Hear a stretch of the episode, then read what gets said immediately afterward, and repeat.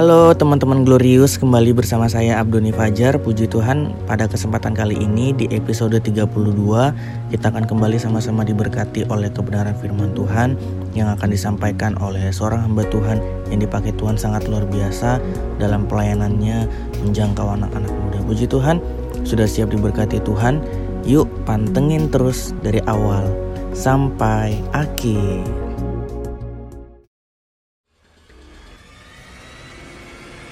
Stay, 3, 2, 1, open your heart.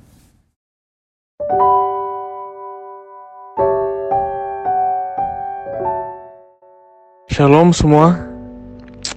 Semoga semua aman, sehat dalam perlindungan Tuhan.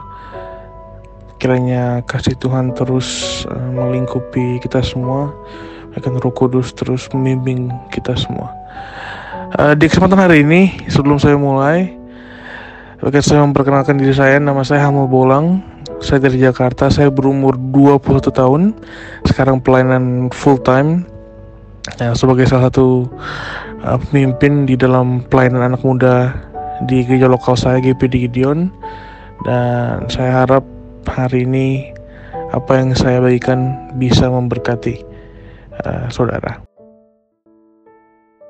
Hari ini gue mau bahas soal uh, Daniel pasal 3 which is the story of uh, Shadrach, uh, Mesak dan Abednego saat mereka dimasukkan uh, ke tempat perapian uh, yang sangat panas. And dan kita tahu ceritanya. We all know the story.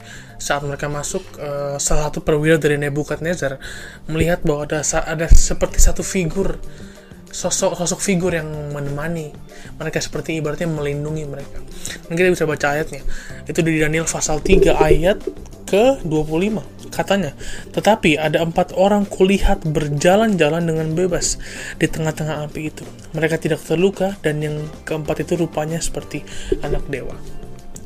Kalau kita mau bahas soal ayat ini, soal pasal ini, soal cerita ini, ada satu phrase yang selalu ibaratnya akan selalu muncul ada atau bisa dibilang yang akan selalu uh, connect sama cerita ini which is another in the fire.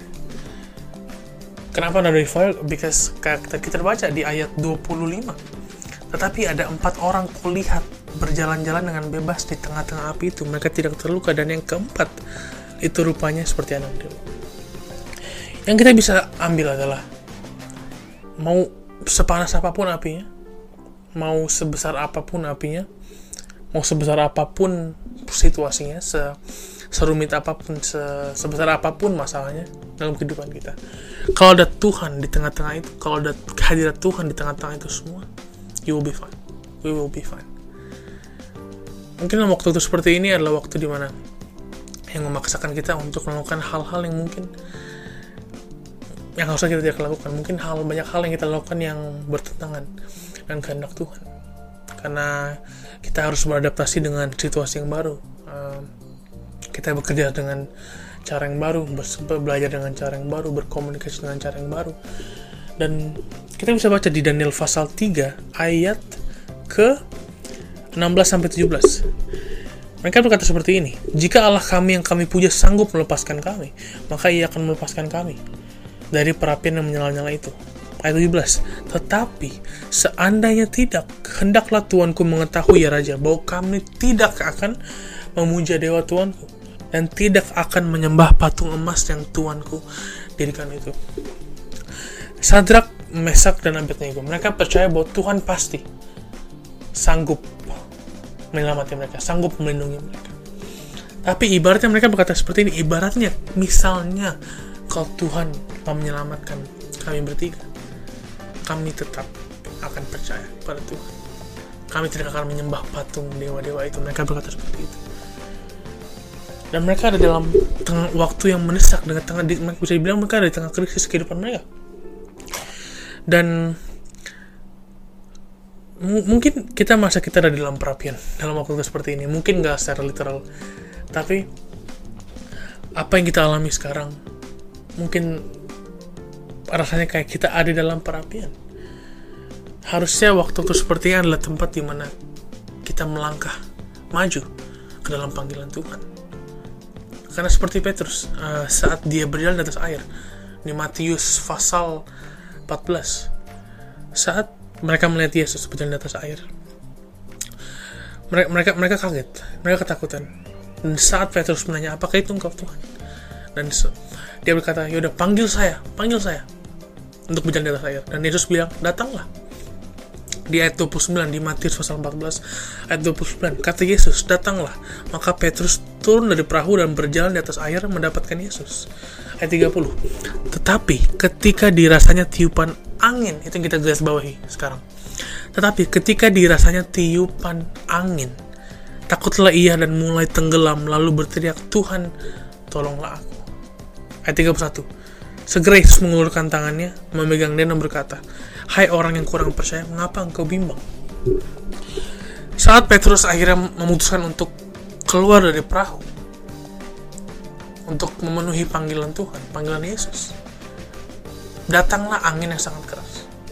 Ayat 30 berkata, ayat 30, ayat 30 berkata, tetapi ketika dirasanya tiupan angin, takutlah ia mungkin kalau ini gimana gimana gimana saya mau menuhin panggilan saya? Gimana saya melakukan ini? Gimana saya mau plan ini? Bla bla bla itu. Kalau krisis ini belum selesai. Kalau waktu waktu sekarang belum selesai. No no no. Harusnya malah kita jadiin waktu seperti ini tempat di mana kita advance to our calling to our God given calling upon our life. Karena saat Petrus akhirnya memutuskan untuk keluar dari perahu untuk mendatangi Yesus. Dia jatuh, pas dia jatuh. Dan proses dalam kehidupan kita nggak mungkin pasti mulus-mulus nggak mungkin. No. Ada waktu di mana kita pasti akan jatuh. Ada waktu di mana pasti kita akan terpukul jatuh, akan tenggelam ibaratnya seperti Petrus. Tapi dia tahu ada satu orang yang menunggu dia di ujung sana yaitu Yesus. Yesus siap untuk menolong dia, siap untuk menopang dia, siap untuk mengulurkan tangannya untuk membantu Petrus, membantu Petrus untuk berdiri kembali. Dalam waktu itu seperti ini, he's in the storm, he's in the fire, he's in the crisis. There's another in the fire, there's another in the crisis, there's another in the storm.